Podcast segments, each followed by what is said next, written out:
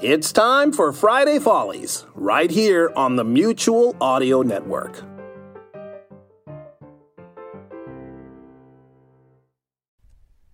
The following audio drama is rated PG for parental guidance. Poe Green and the Ghost Machine is brought to you by the Fuzzy Wumps, the brand new Saturday morning cartoon sure to warp your child's fragile mind in unspeakable ways. Join Skinless Sam, Pus Gus, and Detached Retina Desmond as they skitter about the periphery of your child's consciousness for the rest of his life. It is the year 2016, and life has lost all meaning. What once was up is down. What once was right is wrong. And those who dare to make a podcast which subversively reanimates the dead art of radio theater are considered dangerous criminal outcasts, driven into exile. Four pungent brigands risk their lives each week to broadcast from a South Seas barge, crudely fashioned from the disintegrating corpse of an ancient titan and several thousand yards of cooking twine, to bring you the triumph, the majesty, the sublimity of rude alchemy. Yo, what up, Smitty? You got my smoke, brother? What? What you say, Smitty? You ain't got what's mine. You, you gonna get what you gonna get then, brother. No doubt. Don't make me take out that shank, bro. You feel? I say you feel? That's right. That's right. Keep stepping. You come around here without my smokers gang, you're gonna get that shank, yo. You feel me? That's right. That's right. That's right. Shit. Yo, Skittles. You see that crack ass bitch? That's right. Check that bitch, yo. yeah, yeah, yeah. Alright, Skittles. Yeah, I see that chow. I gotta do this thing real quick, alright? Yeah, yeah. All you homies know who the real is, huh? That's right. Mm-hmm. That's right.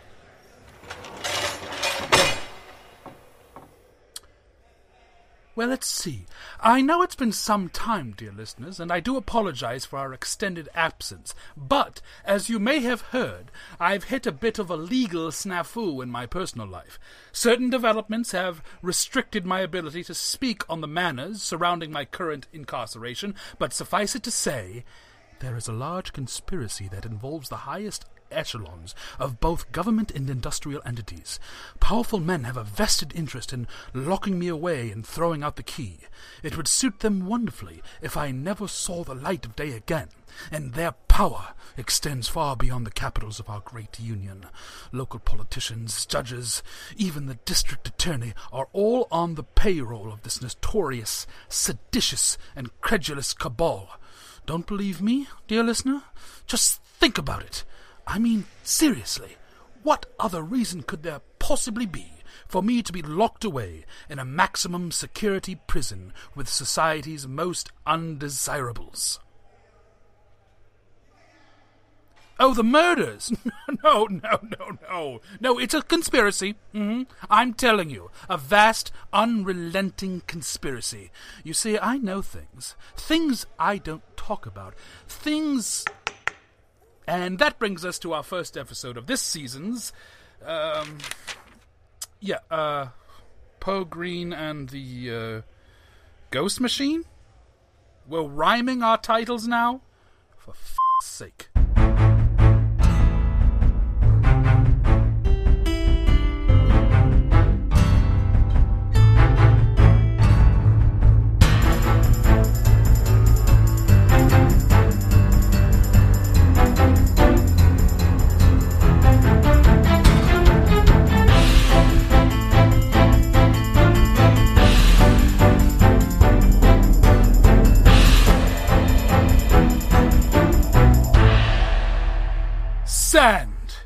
So much sand! Sand is everywhere in the little podunk town of Sklankville, where our story begins. It's a dry desert of a town with little connection to the world beyond it. Oh, sure, it's the 44th stop along the Intercontinental Tuscan Talon Railway, but with the average temperature settling on north of a 100 degrees, and little in the way of relief from that unrelenting heat, there was no particular reason for anyone to depart at the local station. Although, with a shrinking population, a rising poverty level, and hardly any form of entertainment other than bourbon and shotguns, there was plenty of reason to get on that train and set sights for a better life. A ticket anywhere from here, though, would cost a week's pay at least, no matter what your profession was, and that was too rich for anyone's blood. Well, almost anyone's. Hey, Poe, that you? Rafe was one of just a few men in the town between the ages of 15 and 25, and because he had all his teeth and knew more than an average amount of words, he was considered the town's stud. Oh, sure, his hair was greasy, and he mysteriously had a perpetual scent of bacon grease looming around him, but that wasn't enough to keep the fair maidens away. And when I say fair, I mean, well, uh, Let's just say if you combined late Madonna with early Roseanne, yeah. Yikes.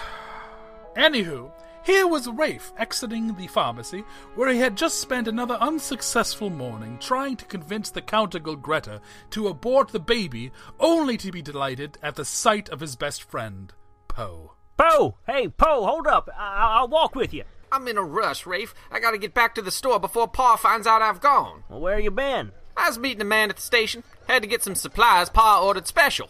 What your pa doing ordering supplies special for? He ain't sell anything in years. Yeah, well, we're trying out a new marketing strategy, and we're currently in product development and attempting to determine what our best distribution channels would be. Oh. Rafe didn't understand what about seven of those words meant. Oh, well, mind if I join you? Another busy day for you? Lord, no, I ain't got nothing to do. As the boys walked along the short streets of Sklankville, Poe became more and more nervous. His palms were sweatier than normal, and he became worried that the large package he was carrying would slip. Considering the fragile nature of its contents, that would be most upsetting. The last thing he needed was for anyone, especially Rafe, with his big mouth, or worse, his own father with his big temper, finding out what Poe had purchased. Everything all right, Poe? Se- seems like uh, something on your mind. Huh? No, no, I just, uh. Pa going at it again. That Poe's pa was a belligerent drunk half the day, and unconscious the other half was secret to no one. While he was not the town's only drunk, he was its only crackpot drunk. And we're talking full on, grade A, tinfoil hat, little green men are trying to steal my kidneys, crack pottery. It was suspected that he did, or at least had on occasion, taken out his frustrations and anxieties on poor little Poe, but no evidence ever existed, and Poe certainly never let on to anything of the kind, even when questioned directly about it by the town sheriff, all those years ago. Poe just kept his mouth closed and stared at the ground. He was not a talkative boy. His mother had died in childbirth, and with no siblings, it was just him and Pa. While the townsfolk did care for the boy's well being, everyone knew that if he were taken from Pa's charge, he'd likely end up in a city orphanage, and as bad as things may have been for the boy in Sklankville, they would have been far worse in the city. And as the years went on, Pa began taking his drinks less and less at the saloon, and more and more in his bedroom, and with him went his rantings and ravings about the end of the world, and battles between good and evil. Eventually, Pa was rarely seen or heard from, and since Poe seemed to be getting to school on time and running the family shop just fine, no one bothered to rock that particular boat. Pa's fine. Everything's fine. Where would you look at that? Old Harold is hanging outside your shop. What a shock! Uh, he's all right. No harm, no foul. Yeah, not sure about that. Damn things creep me out. You've been listening to old Priggy, have you? Man ain't all screws loose like you think, Poe. I mean, sure, he may get a little carried away, but the man ain't wrong. Them things are unnatural. Shouldn't be here. Shouldn't be anywhere. Well, they are here, and there ain't no use complaining about something that already happened. They're here. They don't seem to be going anywhere, so why get all heated about it? You're one to talk. Ain't seen you getting so upset about something since middle school when Jenny yanked your pants down in front of old Mrs. Cullard. Well, why you care so much about these ghosts? You know, I feel like that may have gone on a bit too long without an explanation. Yeah, there are ghosts. we're doing a whole preternatural thing this season. So, um, let's see. I know there's some backstory here. I just don't know if it's mine or if we're all for doing it through dialogue or what.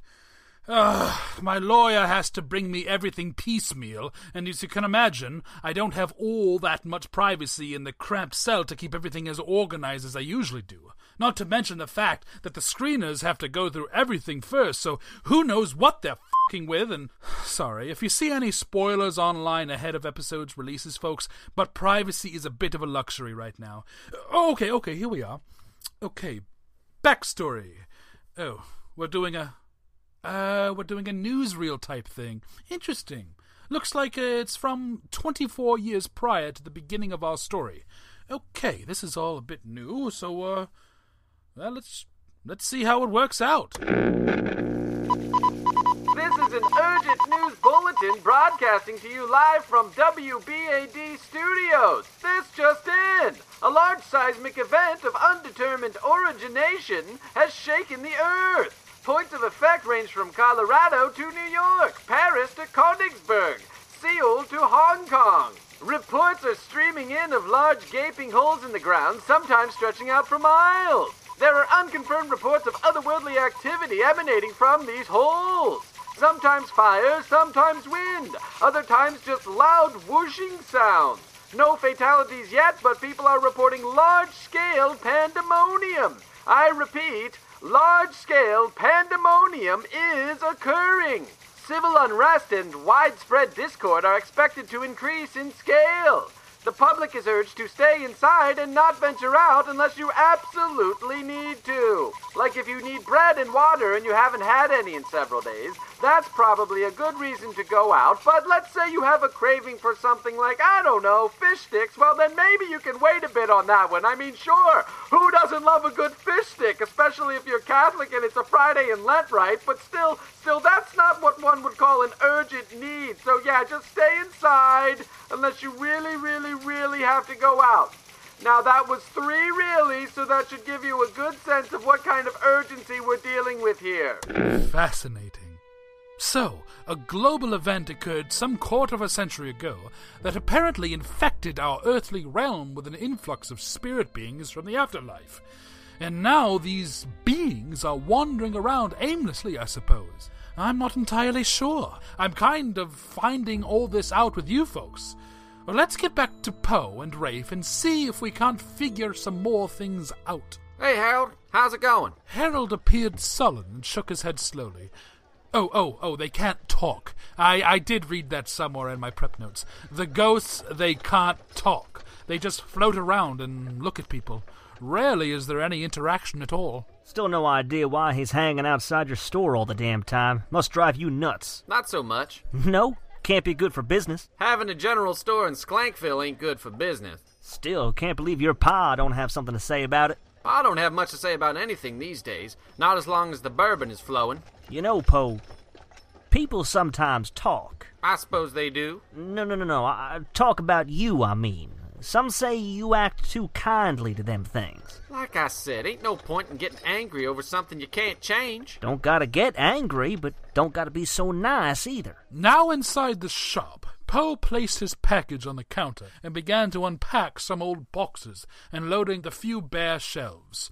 Rafe took the opportunity to slowly inspect the package for any indication of what might lay inside. Poe, upon noticing Rafe's inspection, yanked the package away from him and placed it on a shelf hidden under the counter. That ain't for you. Whoa, whoa, just curious, fella. Maybe you ought to go, Rafe. I got work to do. You know what, Poe? I ain't liking this attitude of yours. You've changed. Well, don't like it somewhere else. Fine, I'll leave you to your other friend, the damn ghost. Fine, fine. Whoa, that escalated quickly.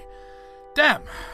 Personally, I think Rafe was being a bit of a dick, but still, Poe just basically kicked him out of the store. Now, good for him. Good for you, Poe. I thought we. What? I'm sorry. I thought. I thought we weren't having direct interaction this season. Huh? That's ridiculous. Why? Why? We did it last season, and it was a big hit. I'm just going off what the call sheet said. Well, don't worry about it. You must be new. It's quite all right. Uh, actually, no, I- I'm sorry. We do need to get back to the episode, but the agreement worked out between our attorneys and the state clearly stipulates that you are to have no direct contact with the cast or creators. Or the creators? I am a creator! This is preposterous! Maybe. And we can certainly address that ahead of your hearing next month, but for now, we're really going to need you to stick to narrating only. I- Thank you so much. Okay, let's go from Rafe's exit. Uh, do you want me to go out again? No, no, we got that fine. Uh, okay, Rafe just left, and go. Poe watched as his dearest friend stormed out of the store and gave what can be politely called an inappropriate gesture to the ghost called Harold. It wasn't their first squabble, and it likely wouldn't be their last. Such is the nature of a small town friendship. But Poe was not in denial. His attitude had changed. He had a new motivation, and here it was. Finally, in this box laid his future. Bo. Bo, you there? You home? I'm in the shop. Where'd you put my drink? It's on your nightstand, Pa, where it always is.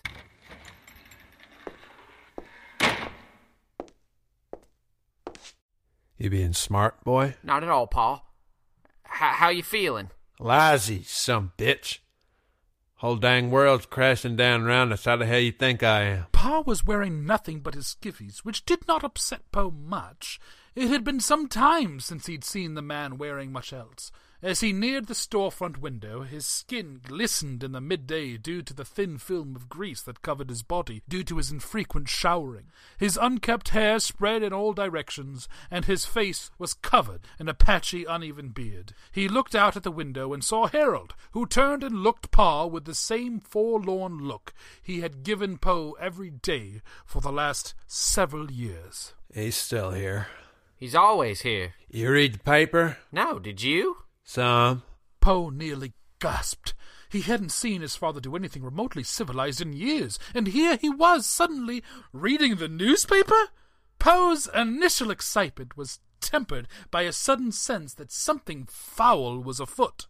They're expanding that Office of Incorporeal Management, looking to have field offices in boroughs throughout the country. Poe stayed silent as he had never heard his father speak on matters of the otherworldly visitors or the government's controversial response to them. Too little, too late, I say. Pa, did something happen that. Shut your mouth, boy. You ain't got a thing to say worth hearing, you see? Sorry, Pa. Now I gotta get upstairs. My back is acting up again. You see to this store, you hear? Yes, Pa. Damn right, yes, Pa. And with that, the old curmudgeon left the store and retreated to his whiskey ridden abode. Poe, once again alone in the store, grabbed his package from below the counter and tore it open. He retrieved its contents, four glass vials containing a bright orange substance that nearly glowed in the dim lighting of the store. Poe then ran to the front door of the shop. He looked about for any customers that may be approaching, though he did not know why, since the store had not seen a single customer in nearly three weeks. Still, whenever Poe closed up early to continue his secret project, he worried about customers. If his father knew he had closed the store even a minute early, it would be the end of Poe for sure. As he gave himself the all clear to lock up and turn towards the back door, suddenly Harold appeared in front of him. Ah, Harold, what do you want? I'm busy. Harold began gesticulating wildly in what appeared to be a terrible attempt at charades. I really don't have time for this right now, Harold. A bird? A, a turtle? No, okay, sounds like. Okay, sounds like a bird.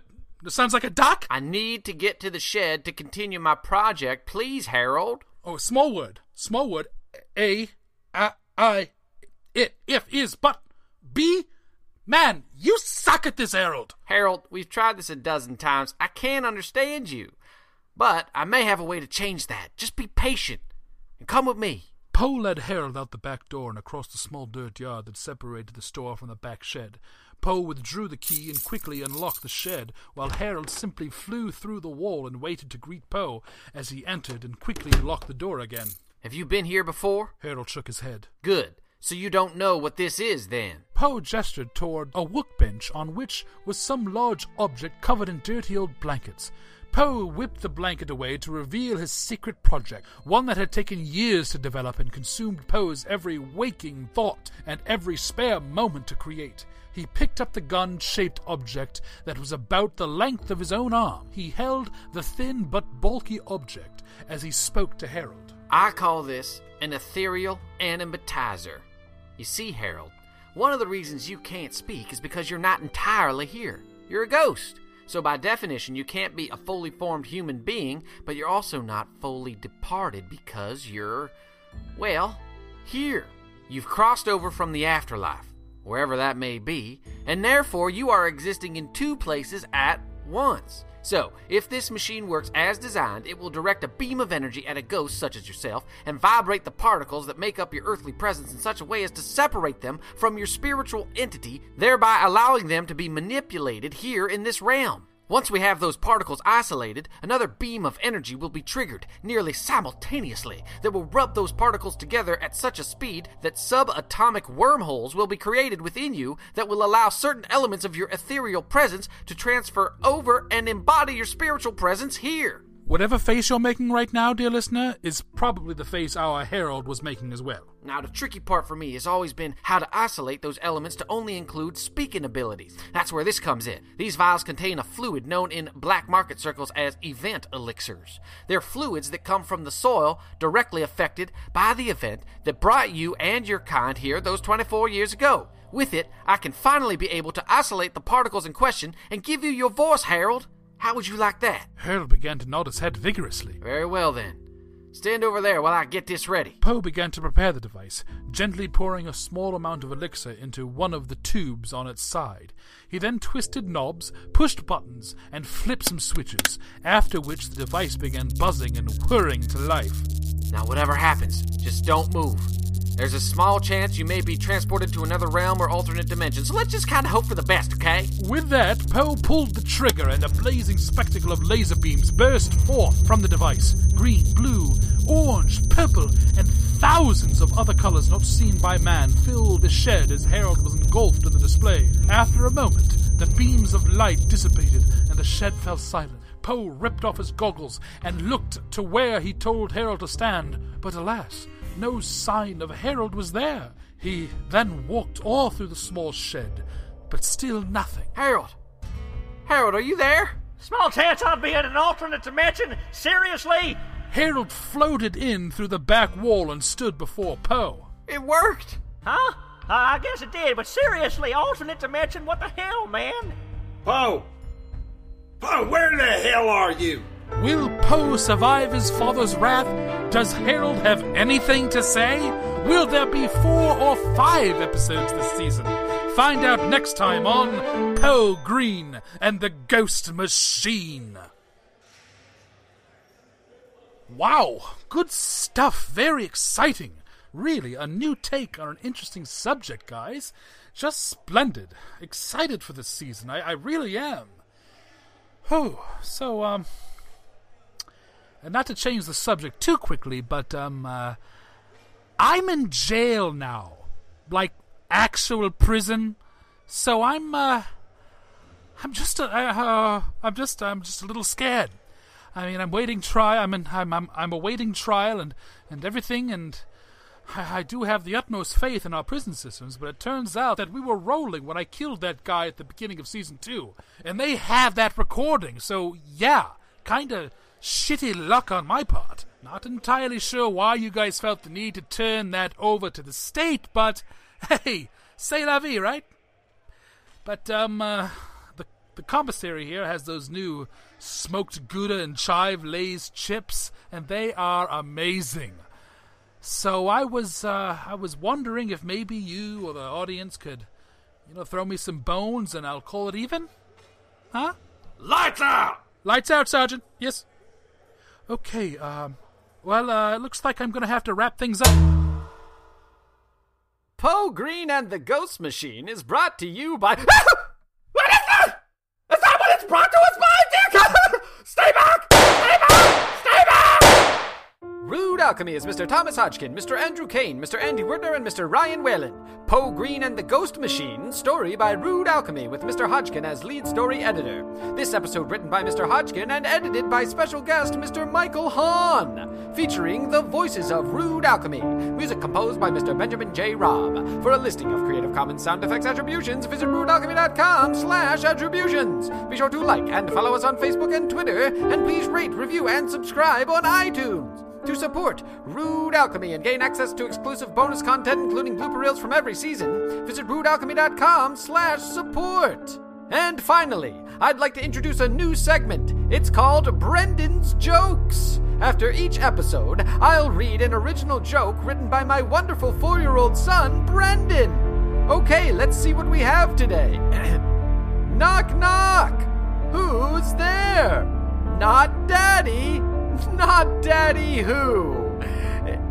Huh, that's strange. No punchline. It's just a crayon drawing of a stick figure next to a smaller stick figure, and the bigger stick figure is crossed out angrily in red, and the smaller one is crying orange tears.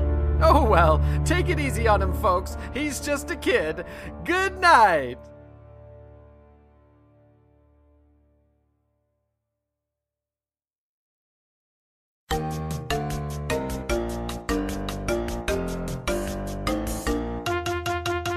In this time of COVID 19, CDC asks you keep your hands clean.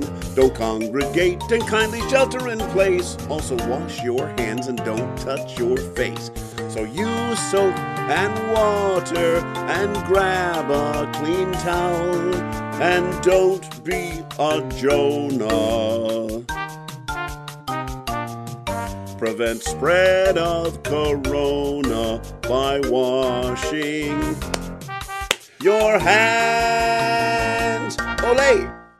This was a public service announcement from the Mutual Audio Network.